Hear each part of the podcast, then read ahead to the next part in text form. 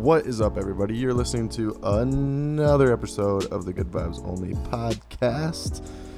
We've got episode two of the deep end. So this week, Robert's leading the conversation. He wanted to talk about the ideas of what it means to be a man. Now, my first disclaimer for this conversation is that uh, when Robert and I record the deep end, we record this over the phone uh, with an app uh, just to kind of keep it really candid, keep it really comfortable for the both of us, just really easy. So if there's any really high sound clips or any issues like that, uh, this is not a studio episode. This is via phone.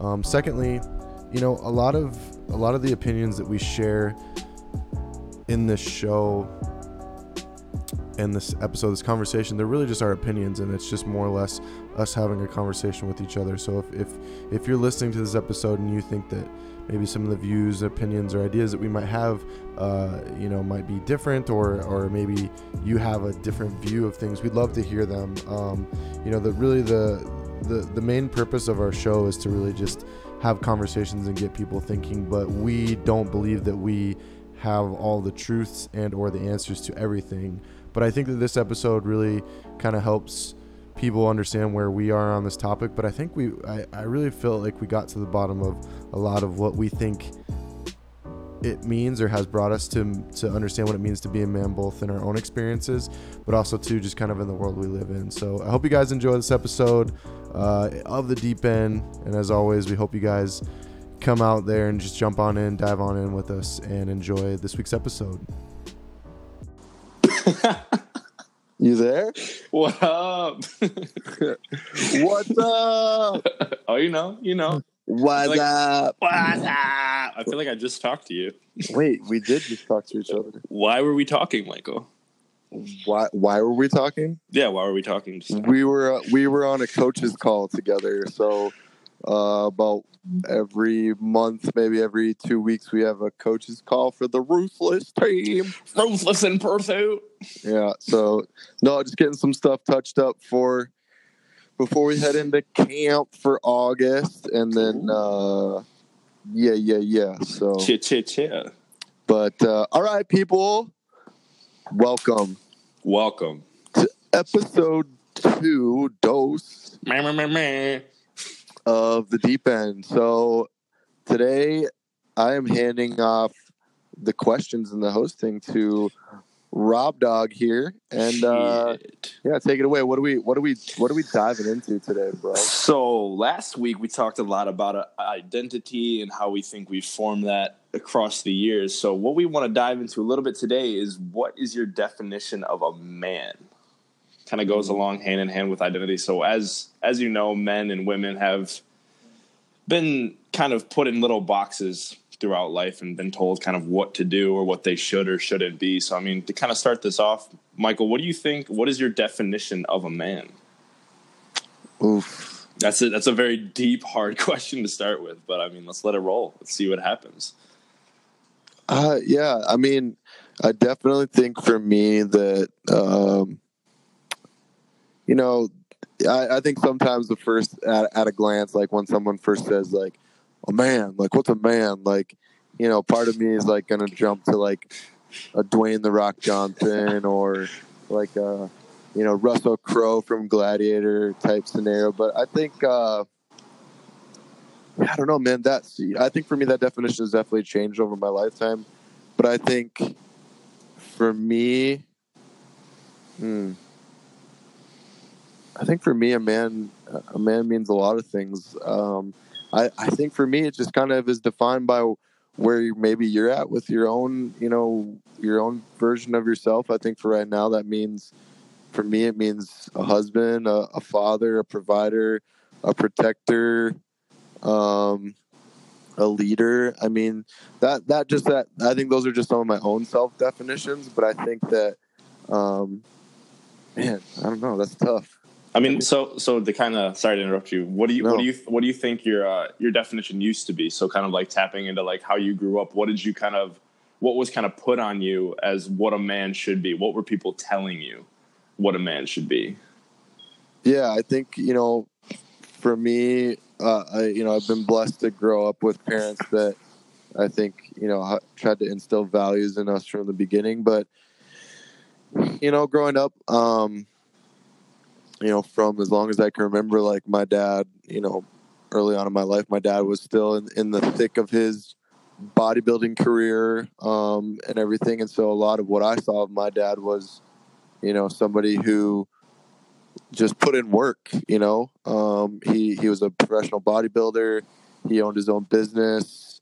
You know, he was kind of the person that was bringing home the cake for our family. But two, for me, I saw somebody who you know was dedicated to the resolve that he had for himself. But I, I think that uh, you know, he also he also kind of showed that basically if you want something like you got to work for it and there's really no excuses and i think early on when i was younger you know my dad was still my dad was still pursuing a lot of his own goals so early on in my life you know like we talked last time from like that zero to five like i was still uh, you know my dad was still going through a lot of chasing his own mountains and his own goals and so a lot of what i saw of my dad was that you know his time was his time and that you know you if you want what's yours, you get it. And I think that early on, that's kind of what I thought of what I thought a man was was like you just kind of you know you put in work and you take what you want to take and as long as you're the biggest baddest dude like you know no one's going to stop you and you're just going to be able to do you know do what you want with your life. And so i think that was kind of like the first i don't know i guess you could say the first definition of a man i was kind of exposed to. But at the same time my dad had a very emotionally and physically abusive father. And you know that was the one thing that i think that i do appreciate my dad is because my dad had so much hate for how he was treated. You know my dad was never know my dad was hard my dad was hard on me and, and there was you know i mean there's some things that my dad some mistakes my dad made as a parent and as a father to me but for the most part you know he he always made sure that we had whatever we needed um, and you know made sure that we knew that he cared about us. But you know, yeah, that was kind of my first first exposure to like really understanding, you know, who my dad was as a man. Was that you know he just you get you you get after what you want to get after, so to speak. Yeah, yeah, I, I absolutely. I think our our biggest influence of what a man typically is is from that first that first um, solid male role model we have growing up. So I mean, it's it sounds pretty dang amazing that you had a pretty solid foundation for that. You had a dad who clearly cared and could have totally went the opposite route of it and totally been physically, emotionally abusive in in that realm of things, but instead he kind of knew that and kind of grew above that and reflected that and said, "Okay, this is what I don't want for my kids." And instead of putting that on you, he put his bullshit aside, looked in the mirror and been like, "Hey, I'm the better man.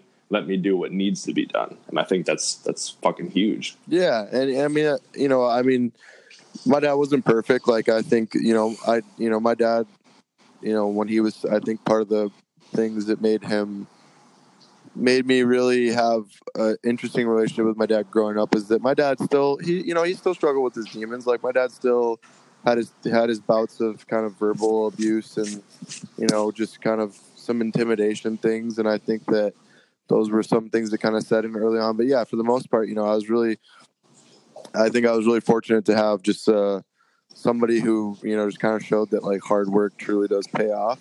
I think that's just some of my earliest memories is just of my dad just working, you know, working for what he wanted.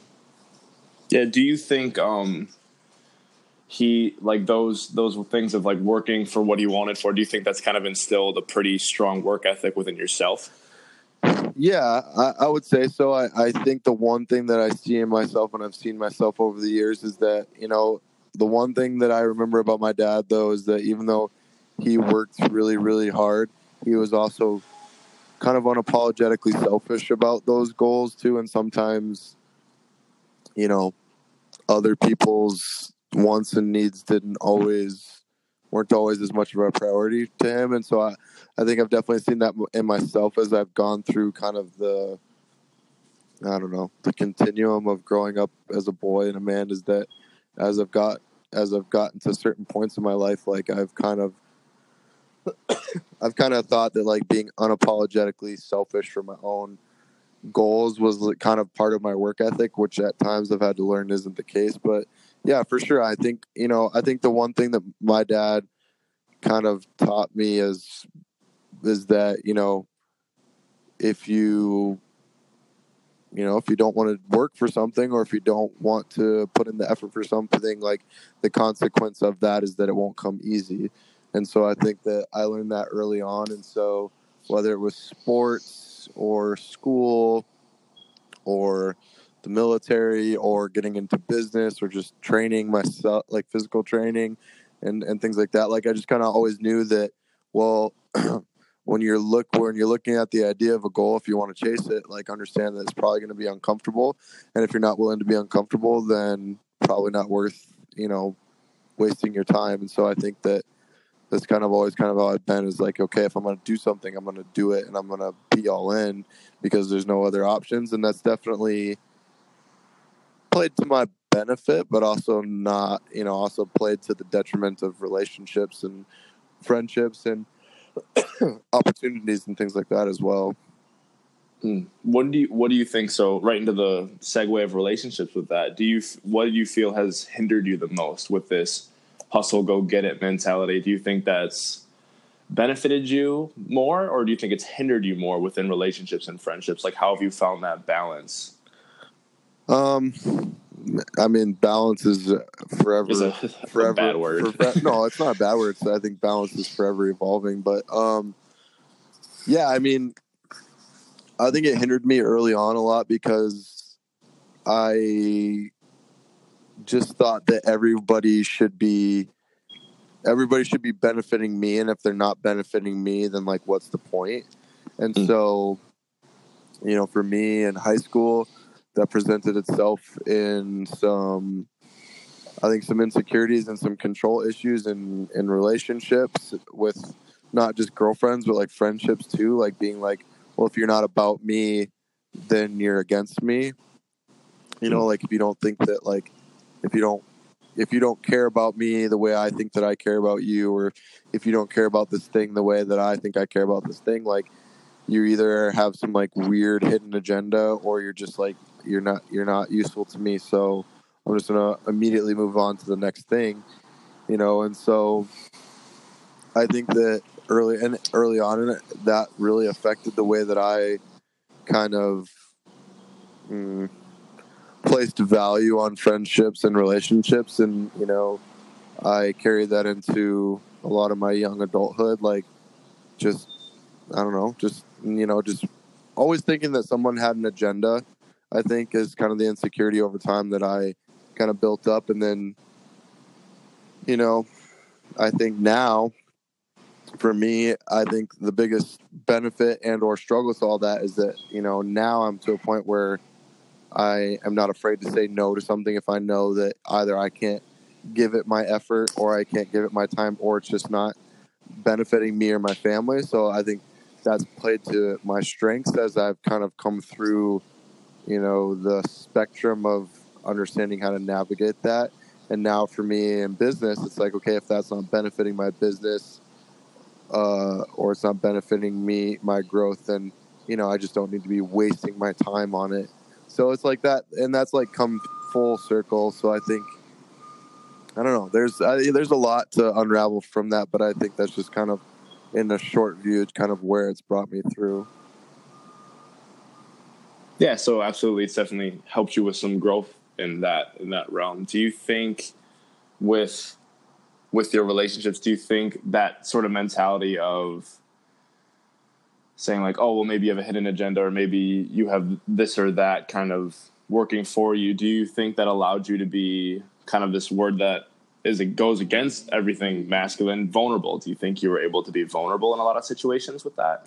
Um, early on, no. I think early on, I was. I mean, I've always been a pretty scared individual, and and when I say scared individual, like I'm, I've always been very fearful of failure, very fearful of you know, like, hey, well, can I really do this thing? And so I think early on, definitely like in my teenage years, like that, like definitely created this environment, you know, where I like always felt like I had to be proving something to everybody, or I always had to, you know, be the best at whatever I was doing, or just be feel like people were like paying attention to like what I was doing, and and that definitely you know that definitely created like some weird patterns and and I was thinking about this the other day when you were saying that this is what we want to talk about and like it, it made me realize that I think that as men and there's going to be people who listen to this that probably think that, that I and disagree with this but I think as men I think that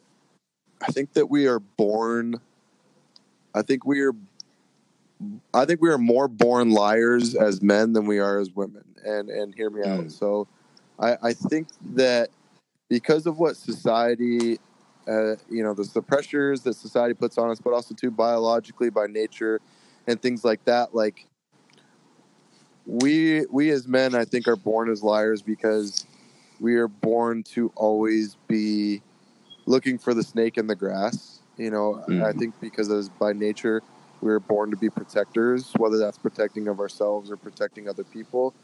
So you know, like I was, it was funny that you want to talk about this because I, I can't remember where I was. I was some somewhere a few days ago, and I, I saw these two little boys. Oh, I remember. I was with, um, I was with my daughter uh, at a sporting goods store, and I saw these two little boys with their mom, and um, they were standing at the top of the these. There's this sporting goods store is two stories, and there's this big staircase in the middle of it. And they were standing at the top of the staircase, and the one little boy, they couldn't have been five, six years old. The one little boy said to the other, which I only assume was his like brother or something, is that um, I could jump down this entire staircase in one jump, and it was like, I mean, it was like a forty foot flight of stairs, like, and it's tile. Like, no, dude, you're not, you're gonna die. You know what I mean? But he's like, well, yeah, and then his brother's like, well, yeah, well, I could jump down, I could jump down a, a set of stairs that was even bigger than this and like you know like nobody you know nobody necessarily naturally taught these boys to be doing that but because it's in our nature to always be as men i think always be assessing the situation or sizing something up or seeing if it's something that we can take on or we can't take on like it builds this weird nature like nature of like almost like I don't want to say lies in like the most negative way, but we're like we we get we're really good at poker. We're really good at like bluffing if we have to because Mm. maybe that means that I have to bluff you so that you don't fight me, but internally I'm terrified that you might beat me, so I need to bluff and and shit talk my way out of something or I need to uh you know I don't I think this girl's out of my league, so like I'm going to try to put put the Mac Daddy on heavy to like make her think that you know or or or whatever you know or or put it on you know i need to put on this persona like maybe it's you know ma- you know like man i really want this i really want this guy to like me i really you know so i need to have this this show or whatever and i think that i think that if that's not nurtured in the right way or or fostered in the right way early on then that can really manifest like it did for me into a lot of insecurities of just like having to always prove myself to people or women or or superiors or supervisors but sometimes in a way that like I was almost like kind of like lying a little bit just to like make myself come across better. And so like yeah so I think that there's a piece like to come back to your question like I think there's a piece of vulnerability that we all come to at a certain point in manhood or or growth as a man or something like that. And i think where a lot of that vulnerability is hard is because depending on how you were raised or the circumstances you're around you depends on like kind of the way that you've kind of lied yourself around some situations or bluffed your way through some situations. And i think that if you've been in a situation or a life to where you've kind of had to bluff your way through life to protect yourself, then then coming to terms with like being vulnerable with other people yourself is harder. Or, you know, like for me, like honesty was something that my father tried to always instill in us. And so I think because of that, I was always able to maybe be a little bit more willing to be vulnerable with people. But for a lot of it, it was like you had to prove yourself to me before I would kind of be vulnerable. And so, like I said, I think that yeah, I mean, to kind of answer your question, like, yeah, it's helped me be vulnerable, but in a weird, in a weird kind of way, so to speak. Yeah, I think I think the vulnerability you kind of nailed that right on the head. It's it's it's tough because as men growing up, we're taught like, oh, be a man, be a man. That's like the thing you hear the most, or don't be a bitch, don't be this, or don't be that. And it's like, like that little that little boy that maybe didn't get the love or didn't get the care he needed, like you're saying, then you didn't nurture it in the proper way. He's gonna grow up with his chest puffed out, and maybe he's got this big, strong exterior. He's like jacked out of his mind, 260, 6'8, just something ridiculous. And then he's just like this scared little boy on the inside because no one's ever taught him that, hey, dude, it's okay to be vulnerable. It's okay to express yourself and feel how you want to feel. Instead, you're just a walking asshole or a walking reaction in that in that sense. No, I agree, and I think that like you know, I work with a lot of like middle school, high school athletes, and I think that like you know, just like walking down the halls of like a school or dealing with like these boy, you know these boys and these young men on these sports teams and stuff is like you still see it like you still see that you know that like like i like i agree i agree that like society is rough on young women and, and girls. Like there's an expectation there's an external expectation i think more on women than there is on men. But and i think but for young men and boys, I think that the internal expectation is, I think, what a lot of boys have to deal with is just like, you know, it's like you have to have you have to you have to have tough skin externally, and that's because of the things that little boys do to each other internally, like, oh, you're a pussy, or you're small, or you're not fast, or you're not like you're not funny, you're not smart, like little boys are always digging at each other to almost kind of prove like who is like the alpha male in the situation. And I think for a lot of young men and boys is like when, you know, and, and, and I think that, you know, not every man or boy needs to be in, quote unquote, whether you want to think it's real or not, an alpha male. And I think that for a lot of boys that having to come there's there's no point in their life where people teach them like to come to terms with the fact that you're not Johnny on the block, like that's not the end of the world. You know what I mean? That there's there's a place for you in this world because you're sensitive or because you're quieter, or because you're, you know, you know, you know, more meek than somebody else. And so I think that, you know, especially being around sports with little boys is like watch. I like I had this one kid during hockey camp. They, it was during my ten to twelve year old boys, and he comes over to me and he goes can I just like it was one random day he just goes, Can I just like can I just like sit on the bench? I was like, Yeah, dude. I was like I was like, Yeah, dude, what's up? Like, why you want to sit on the bench? He's like, mm, I only come to the to do hockey because my dad wants me to play hockey because he played hockey. So but I don't really like hockey, but he doesn't know that. So do you care if I just like sit on the bench? I was like, I was like, yeah, man. I was like, yeah, man. I was like, if you don't want to play today, you don't gotta play today. And you know, but the fact that that little boy, whether he realized it or not in that moment, had the knowledge and understanding to see that he had a weird expectation put upon him because of what his father deemed was necessary for him, but had like had like the internal self confidence just be like, I don't want to do this right now.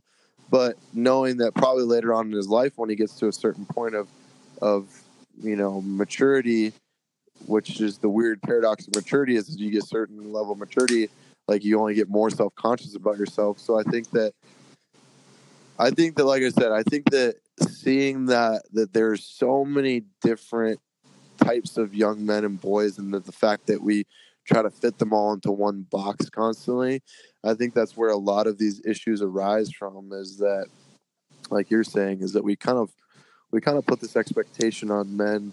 And I think that it starts from so young. And and I think if if we you know if it's like if we treat if we let young men and boys be treated as individually as they looked then I think that we'd have a lot different society than we do now with the issues that we have with vulnerability and you know I even though I hate this term because it's because of become a buzzword like toxic masculinity and all these things.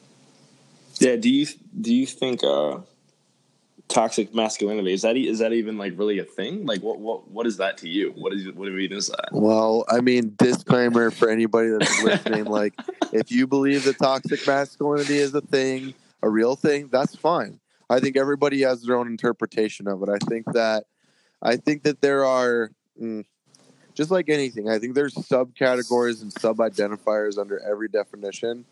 Mm. Do I think that toxic mascul- masculinity is a global epidemic? No, I do not. Because I think that just by putting a simple, simplistic generalization label on it, we've already we've already missed the mark on what the real issue is. Do I Mm. believe that there is a toxic environment in which masculinity can be uh, misrepresented and or misused 100% um, but that same thing can go for racism same thing can go for feminism same thing can go for anything anything that's a movement or an identity there's always going to be a way that we can put that in a toxic environment you know it, it, it's it's just like our bodies like if if the you know our bodies can go septic or septic or toxic if certain chemical imbalances are happening in our body like it's the same thing for any kind of societal norm or group or identifier i think that i think they all have the potential to be toxic but i don't think that masculinity or toxic masculinity in itself to my personal belief i don't think that's a real thing i think Mm. that it's masculinity that is being misused but i don't think i don't i don't know i, I everything reversed and everything can be engineered to be reframed and fixed.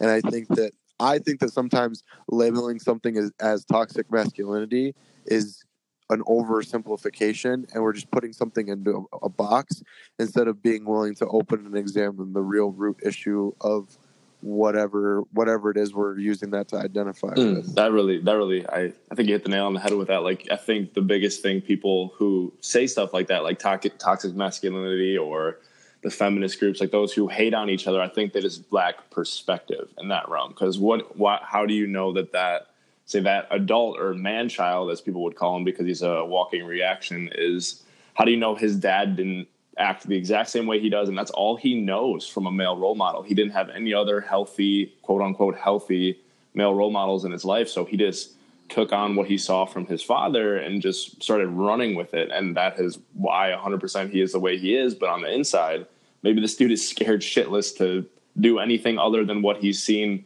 that has worked. Right. No, I agree with you, and I think that I think that a lot of times, you know, being a product of your environment is is such a crucial thing that I think. I, I think that sometimes we use the, the the statement of product of your environment to a lot of times persecute people more than anything. It's like, oh, he's just a product of his environment, like, you know, that you know, blah blah blah. It's like, yeah, that may that you could maybe use that as like a a reaction thing but the the reality is is that's the truth is like you like most men and when i say most is because there's always an outlier for everything but you know most men are like you're saying they're they're just they're they're projecting they're projecting some they're projecting some point in their life where they weren't where they weren't nurtured, accepted, or validated for something that they thought they needed or wanted to be. Mm. You know, um, you know, take take take the, you know the issue uh, uh, of sexual orientation right now. Like, you know, for a lot of for a lot of young men that are coming into a point in their life where maybe they're realizing, you know, that they that they are gay or things like that. Like, a lot of these men then struggle with the reality of, of of of how to approach that because typically there's somebody in their life that they care about that they're either worried that they are not going to receive validation from or that they've they've been neglect you know the validation instead of validation they've met rejection you know a parent rejecting them because of their um, how they feel about themselves or society rejecting them. You know it's just like it you know the idea there and, and again i'm drawing comparisons and there's probably going to be someone that's upset but i feel like and and, uh, and i'm saying this as people listening to this i'm saying as a white heterosexual midwest very much understanding of my privilege perspective.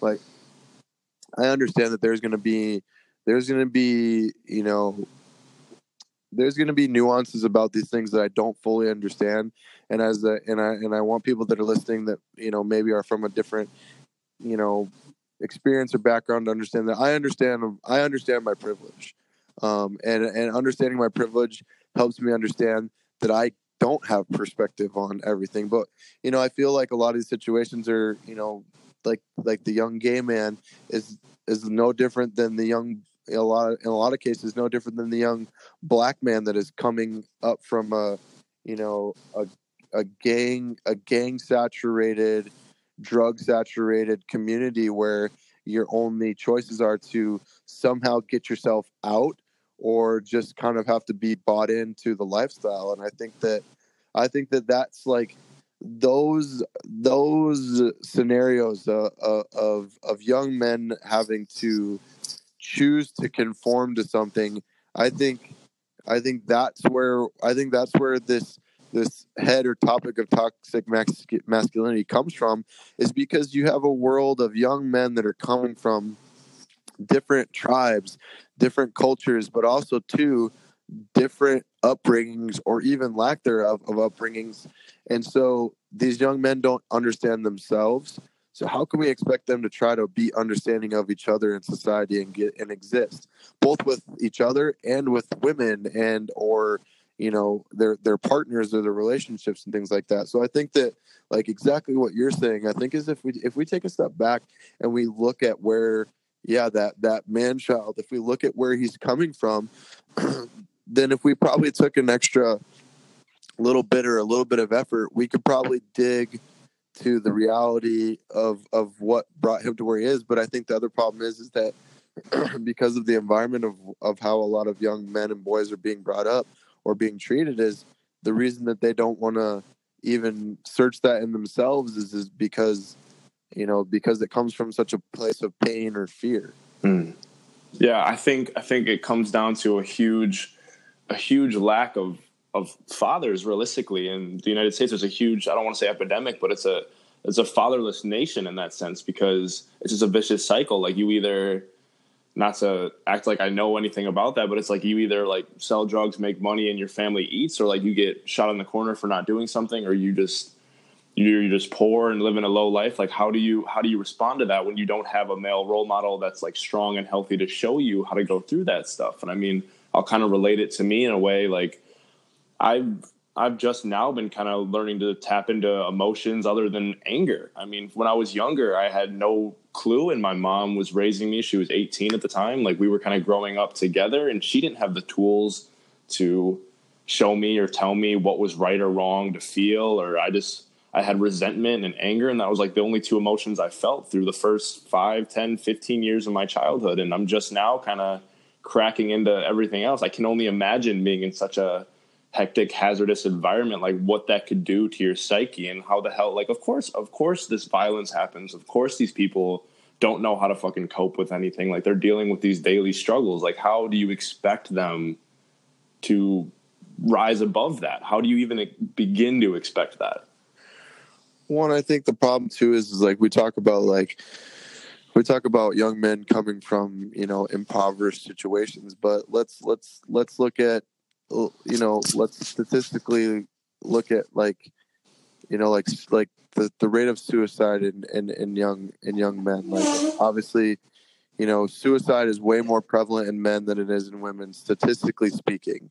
Mm. I'm not saying that it's worse than, than women committing suicide, but it's you know it's more prevalent, and and the majority of these you know people committing young men committing suicide are white, middle class, men and and and i think it's the idea and again it's not to draw comparisons of that what's more important of who's committing suicide but my point being is that we talk about people you know we just talked about people that come from maybe impoverished or or persecuted situations but like think about also too think about also too like let, let's take let's take you know a young a young man who comes from a successful family you know who maybe goes to a successful school uh, is given a success you know a privileged life but maybe throughout that privileged life you know maybe this path that's of business or life or career that's set out for him. Maybe along that way this individual decides that they want to do or be something different or,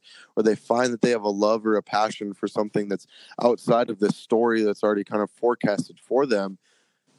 What is this you know society would say well why wouldn't you take advantage of that? Like you have everything you know there for you. The world is at your fingertips. Like you know so uh, on one hand on one hand you know you know on, on one hand it's it's where this person this young man can feel the pressures of being something he doesn't want to be and therefore struggles with with like well what's like what is his self-worth self-worth because it's like does he be true to himself or does he be true to what some something or somebody else is telling him is the best thing for him you know or two or uh, on the other side of it it's like you know so that person could then end up living a life of just never being fulfilled and then that can even build up into anger resentment resentment and, and, and build into a toxic person. Or thinking on the other side like think about the person who now with social media as a young man like there's all these expectations of what a young uh, what a successful man could be um, you know of of a different race orientation all these types of things.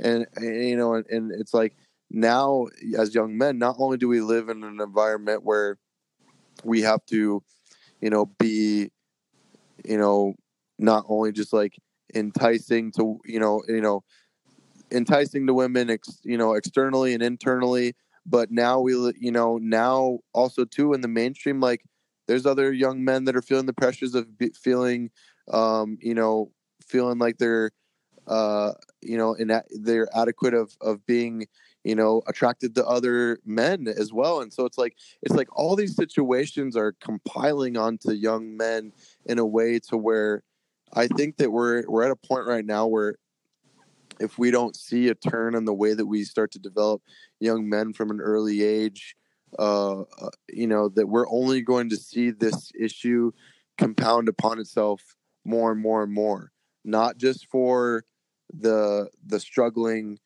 you know minorities but also for the struggling majorities straight gay uh, white black hispanic asian you know anything like it, it, and so i think that like it's like where do we draw the line on who's a whose situation is worse than the other?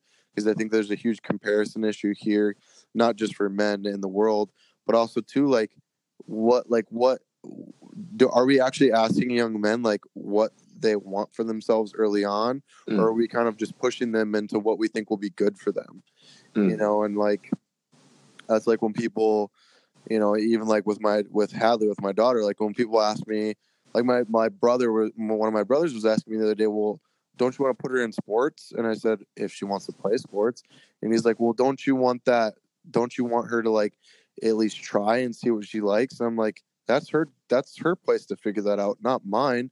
My place is only to offer support when she's when she shows interest in something and, and i saw my brother like i saw in that conversation like this weird you know pressure that society had put on him because in his mind he's 18 in his mind he thought that was normal. Like it's like well you just go out and you do these things and you and you and you try to do it and you try to you know it's it's a, it's important to go out and do these things and and do sports and do all this other stuff. It's like well no not really you know and so it was interesting to see it was interesting to kind of see that come out in him and, and to come back to the point i was making is like there's so many outliers that are only making it more and more difficult for young men and boys to make a choice for themselves without feeling like the choice they made was the wrong decision or a weird decision. You know what I mean? Oh, you like boys? That's weird. It's like, well, no, is it really?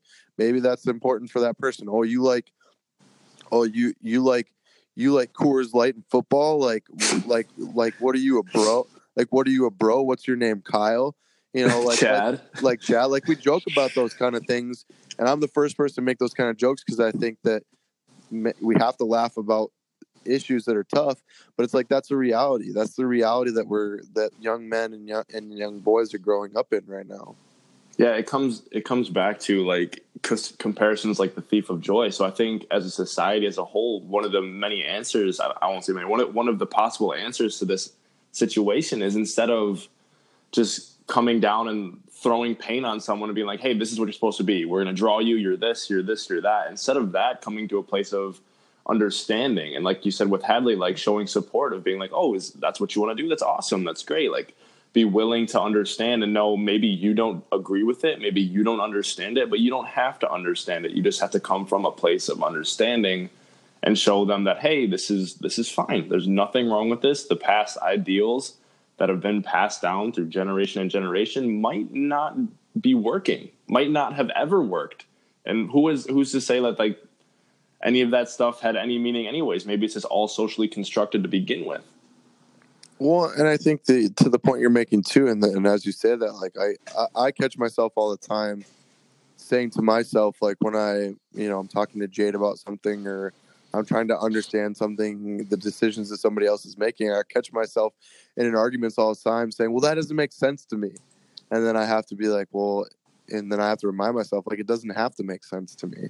Mm. You know, as long as it's not ethically or morally wrong or putting someone's life in danger, like, somebody else's decisions don't have to make sense to me you know and and i think that like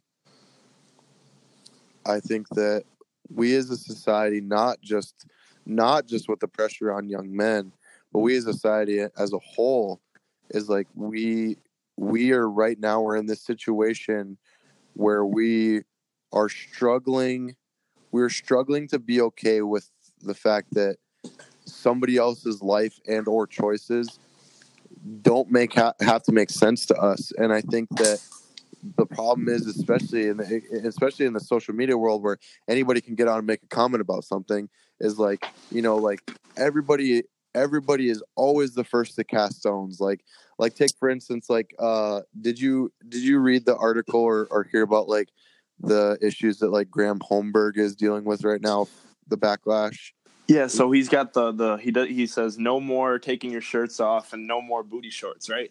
Yeah, right. So me at a glance, I don't get it. Like I don't get it. Like it's a you know it's a gym, it's it's whatever. It's hot and sweaty. It's part of our culture. I don't get it. You know, but what surprised me and shocked me, and this is a perfect example, I think, of what this is. You know, I'm just I'm just drawing example from his situation, but I think this is a perfect example uh, in some ways of what when people wonder why young men are so or, or men in general struggle with sharing vulnerability is like this is a perfect situation is like he that was a statement that was made for his gym and his private community but yet like I don't know, like, and somebody who in the CrossFit community, if you whatever, I think I think the dude that runs the morning chalk up, like the morning chalk up, is the most fucking TMZ version of anything in the CrossFit realm ever. Like, it's the most stupidly tabloidy thing ever, and I think the morning chalk up is hot trash. And like, you know, if that dude wants to talk to me about it, that's totally fine. But like, my my point is, is that that was a private statement and choice that was probably made between him and his team based on whatever beliefs they have. Again, doesn't have to make sense to me. I don't agree with it. It doesn't make sense to me. But my point is, is that people were saying that he was a body shamer, that he was trying to make choices for people, that he was trying to do all this stuff, and that he was, well, oh well, there's so many shirtless photos of you, and like what, like practice what you preach. And it's like, well, a Graham Holmberg doesn't compete anymore, and most of the photos that you find of him shirtless are when he was competing, which he hasn't really competed for a long time. You know, but the other thing too is is like, why are we so quick? Why are we so quick? And and I'll and I'll, I'll tie this in with this, but it's like, why are we so quick to pass judgment on something that doesn't make sense to us when it's the right of somebody else's belief or opinion? And I think I think for young men and young women, like this is what's happening is that they get to a certain point where we say be an individual be an individual be an individual make your choices make your life make your whatever but then they finally step out and make a choice or make a decision and we're like well that doesn't make sense to us. So like what the fuck are you doing with your life? Like why like what are you doing? Like that's dumb that you're you're a you're you know you're a chauvinistic pig or or you're being overly masculine or you're being too feminine. You need to man up. Like you're like like it's like and i think that that's what's happening. And like that's what's so scary for me for like young men and women and and, and all in the situation is that we want them to make their own decisions but as soon as it's a decision that doesn't make sense to us we we just we we we take away we we take away the individuality that we want them to have. And it's like well no fuck no no no wonder they're so confused. No wonder young men don't know how to deal with their feelings. It's because by the time you want them to talk about their feelings they don't know what the fuck is safe to talk about or not to talk about because we've sent them this mixed message or anytime they put something out into society we jump down their throat. Like when we have young you know when we have young male athletes that are going into their professional careers and we got we've got news channels that are trying to bring up fucking tweets from 10 years ago that they wrote at probably shit faced at like a house party. Like like how can we expect them to navigate that, those situations in a healthy manner and not be resentful or callous towards towards being open with people you know what i mean yeah exactly it's just our our skewed i'll say fucked up perception as a society that if you don't if you don't form to my definitions of what should and shouldn't be, then like I can't understand you and I hate you. And like it's so easy, it's so cliche. Like it's so easy to hate what you don't understand, but it's it's fucking true. Like someone comes in and he you have like this preconceived definition of what a man or a woman or what a gay or straight person should be, and they're totally not that. And you're like, oh, that's wrong. That's wrong. That's 100 percent wrong. And it's just it's it's so it's so messed up instead of as a society we're so judgmental we're so quick to guilt and shame. And if you're not doing things this way it's just it's wrong period. And I, I agree. And I, I to me I to me I think that's what's scary is that you know we want young people to have this platform to learn and to grow and to be expressive but yet we you know, it's like the argument of millennials. is like, you know, it's like something we can't understand for some people, and so, but it's like, but the reality is, is that our job, our job as the generation before somebody, or as, or as older, or as a mentor, or somebody, is to come behind these people. And I'm not saying I'm perfect. Trust me.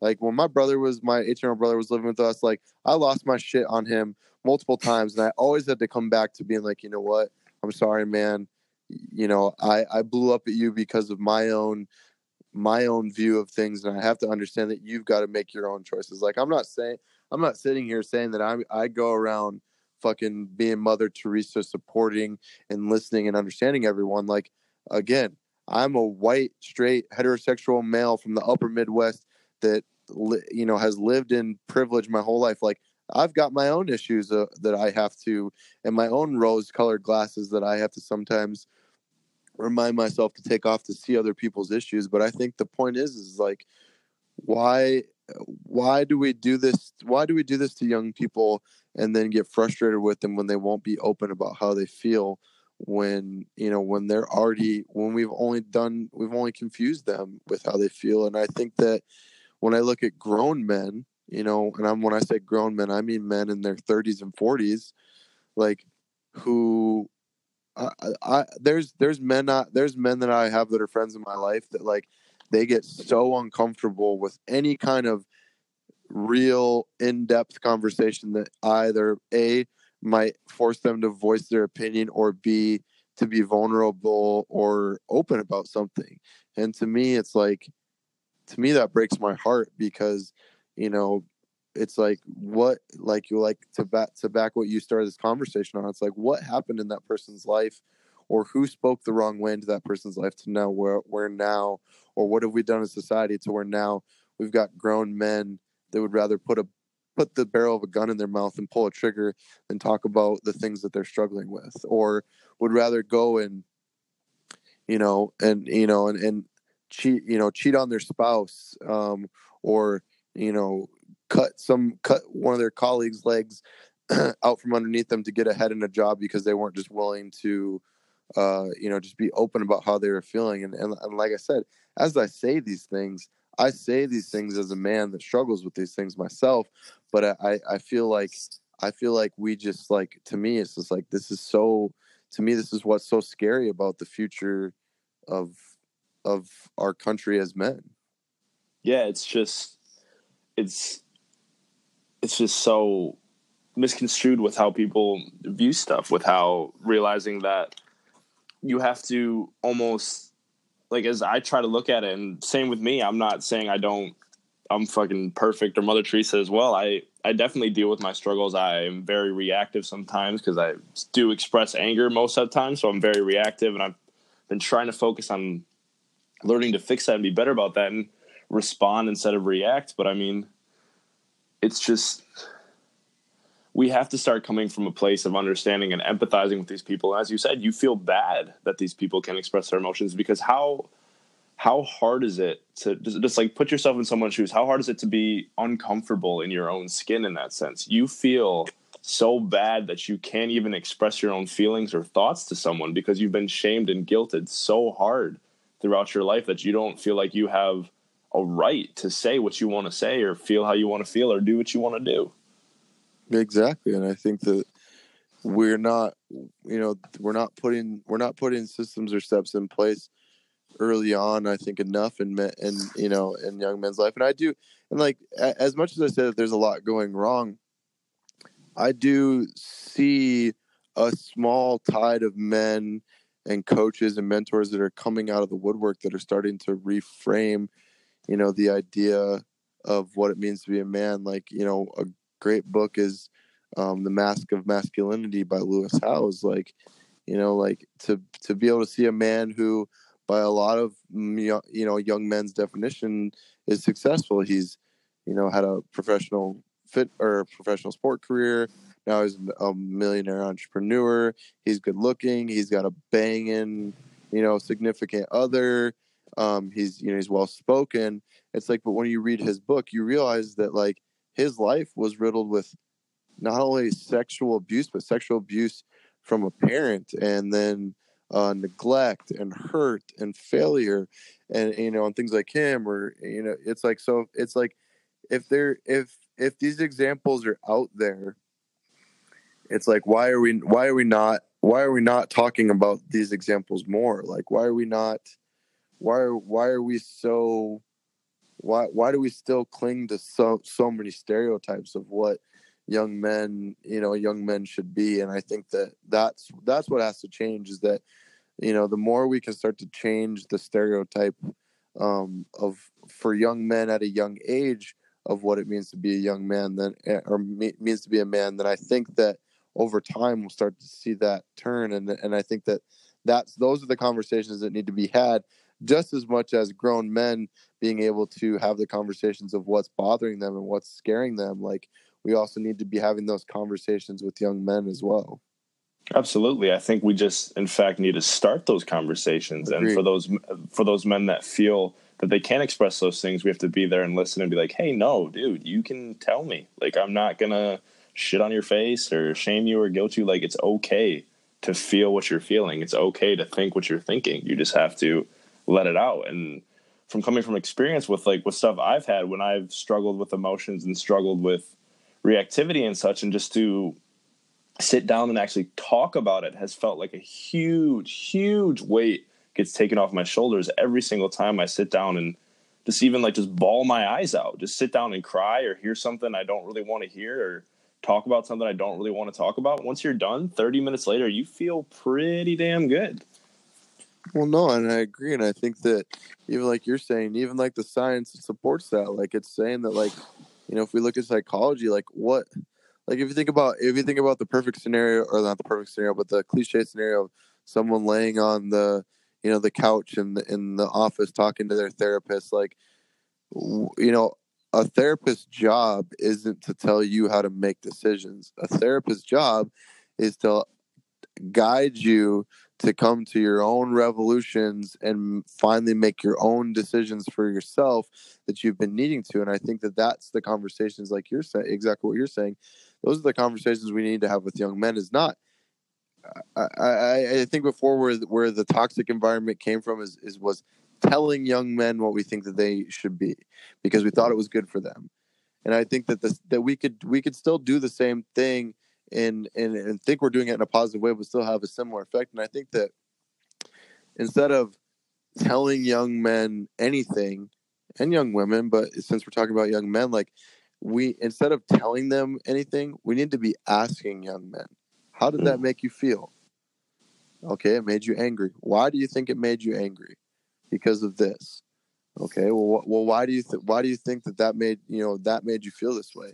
And it's like it's like if if we can have those kind of conversations with young men and men in general, then we can usually allow men and people to come to bring themselves to the root of what's what's getting to them or what's what's causing this certain behavior, attitude, reaction, you know, everything. And I think that I think that that's the, the that's because everybody wants to go out and offer value and say, "Hey, if you do this thing, these things will get better, or this will change, or this." is like that that that's you can't just reflect on what's works for you, which is you know mm. for years was my biggest downfall. Is I thought, well, hey, well, people should just you know this worked for me, so you should just do this thing. It's like, well, no. First, I need to really just ask questions, like hey like what like what what is what is really bothering you why is it bothering you um, what what do you think brought you to the conclusion of that bothering you?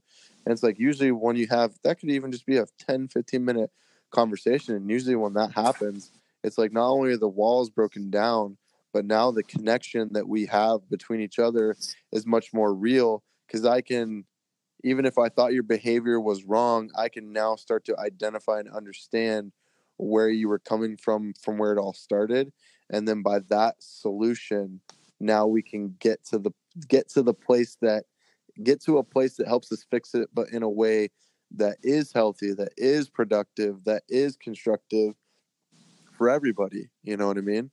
Yeah exactly. Oh, go ahead. Oh no i was just going to say and i just think that that's what we need to be teaching young men because the more we can teach young men that not only is that going to make their relationship with each other as men better, but imagine what it's going to do for the the romantic and and and significant other partnerships they want to have as they as they grow older.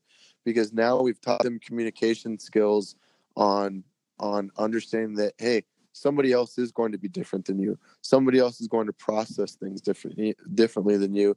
And as long as you can come around it in this point of conversation and that's not to mean that's not to mean that we're coming around and holding hands and passing out lotions and essential oils to each other there still is going to be a point where we're firm and in our resolve we go hey dude you, you're you're fucking up but let's get to the bottom of why you're fuck or why why you're being you know so unhealthy or why you're being toxic to this environment you know and it doesn't, it doesn't mean that we're not we're not holding a standard we're not holding an expectation but it's we're getting to that standard or we're getting that to that expectation in a way that's built around getting to understand each other versus getting you to just conform to what I think is the right decision to make. Mm, exactly. I think it's like what what do you even think about like what what is therapy but holding space for someone? I think as right. young men, and old men, we have to come to the conclusion that we just need to hold that space for someone and listen to them and validate their feelings and make them feel heard. Like therapy is essentially being someone who accepts people for who they are, not try to change them, but maybe, yeah, hey, dude, if you're fucking up, like, well, yeah, let's get to the underlying meaning of it. Like, what is this? But just being accepting and not shaming or guilting them, just kind of helping them find their own way through their problems and sifting through their bullshit. No, it's I, I 100% agree, and I think that you know, I mean, yeah it's just like and, and this is a conversation that you know that you could literally there, there's so many different ways you could go about this but i think that i think that in its simplest form it's just uh, it's just asking more questions of people. I think that too much we want to give people our answers and instead instead of instead of always wanting to give people the answers i think we need to ask more questions Mm. You know, because I mean, who you know that that could be the right answer for you, and sure in your mind you're trying to offer somebody value and you're trying to offer something that you think is positive because it was a positive outcome or growth point for you. But i mean you know you know take my friend henry for instance. Like me and henry are very close but like we are two completely different people and i have made the mistake on more than one occasion of trying to speak into his life when he's struggling about something and instead of asking him a question just trying to give him what was the answer for me. And like that totally either him just being like no dude that like does not work for me or him trying to take the answer that i provided him and and mold it to his life and it like backfiring on him or, or making things worse and it's like well of course it made it worse because it was my answer to my solution that i gave to him instead of just asking questions and and, and helping him come you know surmise his own answer of, of of what he needed to to get through his situation. And I, and so i think the more the more that we can give and teach young men skills uh, you know uh, uh, of communication i think the i think the greater society we're going to have and i think that we're going to see the, the greater we'll see leaders that are able to be born not just as strong young men but as strong young leaders across that will be able to communicate across gender orientation race uh, religion all those types of things because they're going to be able to communicate in a way that is about asking asking versus telling and and like i said there's going to always be a point where we have to tell somebody something. We have to have expectation standards and toe the line but i don't always think that that should be our first gut reaction. And unfortunately in the society that we live in america like because oh it's a free free country and everyone's entitled to their opinion it's like yeah true everyone's entitled to their opinion. Everyone's also entitled to meth but like like like that's not fucking good that's not fucking good for for anybody you know what i mean and and so i think that i think the more the more we can just simplify things and just ask more questions and have conversations and i know that seems like such a stupid simple answer but as you and I have come to learn with in our relationship and friendship, like it it is the fucking answer. Yeah, it's always it's always the simplest shit is the way to the end, essentially. Yeah, I mean the the obstacle is the way, right? Exactly. Yeah. I want I want to kind of we're over an hour now, so I want to hit this last note and kind of get your perspective on it. So I've I've read a few few self help books, if you will. So I have I read this book uh, called uh, "I Used to Be a Miserable Fuck" by John Kim, the angry therapist, and his defi- his his definition of a man is this: men are vulnerable, men are aware of their thoughts and actions, men don't react, they respond. Men realize that freedom is not the opposite of responsibility. Men let the world work through them, not at them. Men are humble, men don't bully, whine, or judge. Men are compassionate, men are kind, and men create their own happiness. Yeah, so I mean, like in my mind, as you read that, like literally the illustration that I have in front of me is like is like Leonidas from like 300. Like hell yeah. Not only not only was that hell yeah. Um not only was not only was that dude like, you know, uh, a warrior and fucking probably slayed slayed, you know, and and, and tore it up between the sheets, but like he was he was a leader, he was a leader and he understood he understood that not only did he have an obligation to himself and his men, but he had an obligation to a cause. You know, hmm. granted, whether you want to fantasize the story of the Spartans or the story of that movie in general, like it's a great depiction, I think, of what it means to be a man. Because what what was one of you know, if you think about the movie Three Hundred, after Xerxes, you know, he found out that like Xerxes was coming to like take everything, instead of just being like, "Ah, oh, I know what to do," what was the first thing he did? Like what he climbed the mountain to do what? To go see the see the oracle. Yeah, to consult the oracle because what did he knew? He knew that he as a man, his direct decisions were eh, you know were fallible. And even before he went to seek the oracle, you know, he was he was ready to hard charge and before he went to seek the oracle, who was the one that told him that he needed to get a second opinion?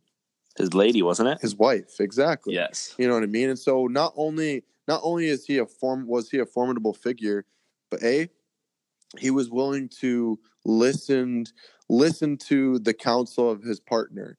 You know, he was he was able to listen to the counsel of his partner. He was able to climb a mountain which wasn't easy, you know, and for most of us that's as men that's our confidence to go find someone to be like, "Hey, there's this thing I'm thinking about, but I want to get your opinion. I want to have perspective." And he got his answer and, you know, and then he had to take a stand for a cause completely outnumbered like everything eh, you know everything out of his favor and at the very end he knew that his only option to you know make anything better was to sacrifice not only his his belief in the world around him but himself. And i think that just like what you're saying in that is that you know the you know we as you know we as men our our job and our responsibility to each other is to like you're saying like is to be humble to work you know what did you say? Did he work what did he say about the world? The work world works. Let the world work through them not at them. Yeah exactly. So we let the world work through us and i think for me what that means is that society doesn't dictate who i should or shouldn't be. Because if that was the case like fuck there's like there's no answer end to that. So it's like Yeah. if i'm letting the world work through me you know that i'm taking it all in. I'm listening. I'm i'm hearing. I'm studying. I'm being i'm being not just a warrior i'm being a scholar. And I, and i'm understanding trying to understand different people different cultures different viewpoints so that when i when someone calls upon comes when the day comes when someone comes to me and i have to make a crucial decision that impacts not just my life but many of you know lives around me or lives of people i care about then i can make those decisions not of my own insecurities of, of what i want to prove to the world or prove to myself but i can make that in an understanding of that you know that i that i can see i can see everything. And i think that i think that as men is like you know that if we, if we're talking about men and then the way that we're talking about men like i think that that's our job. Our job is when you when you say a protector it's not for me to just be able to like i shouldn't just be able to like bash skulls. I should also be able to debate and to argue and to you know and, and to bring education. And i think that that's just as much a protector as anything. And so I, I agree with that that definition. I think that we have a we just have a bigger responsibility to the world sometimes than i think that we give ourselves credit for. Absolutely. I think absolutely. That's a fucking movie what is your profession Oh, but yeah, no, I mean, yeah, like I said, this this is a conversation that I think is. I mean, this is this conversation's been had since the beginning of time, and it'll continue to evolve, and it'll continue to go through stages where you know the idea of masculinity is hated, then it'll be loved and hated and loved, and I think such is the evolution of us as human beings is that we always we always are on the horizon to search to, you know, it's like we all believe in the scientific method, but I think we always we all forget that the scientific method can also apply to life. Like there's there's something that's proven, and our job is to try to debunk that thing and find a better solution if there is a better solution. You know, and I, and I think the more that we can understand building up men, but also building up young young men and young women, uh, you know, and and always trying to find better ways and always asking ourselves again and again and again if what we've been doing is the right way, then you know that's that's the best we can do. Yeah, I think you're hitting that right on the head. The biggest thing we can do is just reflect, self reflection within ourselves and as a society, and just continue the conversation and continually strive to get better because we're never going to be perfect. No one's ever going to be 100% the perfect man or the ideal definition of a man. There's going to be close, but Right. there's obviously still going to be flaws within everyone. Like, I'm sure, yeah, you know what I'm saying. No, and I and, and as we talk about this, like I am extremely flawed, like extremely flawed. Like I fu- I fuck shit up all the time. Not and not even And not even in a good way. No, no, exactly, and and and not even just for myself. Like I fuck shit up for my family, and I fuck shit up for my relationship and business. Like I fuck shit up all the time. But I think the biggest takeaway I have is that I always I have been taught and fortunate enough to be taught by some awesome men in my life. You know, my father being one of those people is that there's always there's always a lesson to be learned, and there's always there's always grace. There's always grace within power, and I think that when we can find that grace and, and as men, then then that is a powerful thing because then we can really I think that we can really communicate with a lot of people. Absolutely. Give yourself that grace daily and just get back up and swing at it again. You keep just keep on swinging and trying to get better each and every day. That's right. Hitting dingers. Dangers going yah yah in this Going- motherfucker. and running through a motherfucker's face over and Over. and over. Yeah. Yes. So maybe Marshawn Lynch had it right on. Uh, maybe he maybe he's the real the real poet of the century. Skittles. Skittles or die. So, all right. Well, I mean, dude, thank, this was a this is gonna be a banger banger conversation. So I'm excited for people to hear it. But Hell yeah. Um, all right, guys. Well, thanks for listening into episode two of the Deep End. Um, we hope you guys enjoy this. As always, if there's any feedback you can offer us, um, shoot us a message, shoot us a text. If you thought this episode was trash, let us know. Um, yeah. So, but we will uh, we will see you guys next week for episode three. Deuce deuce. Hope y'all had a good fourth. Sick. All right, buddy. Well, I will talk to you later. Talk to you later, Mike. Bye. Bye.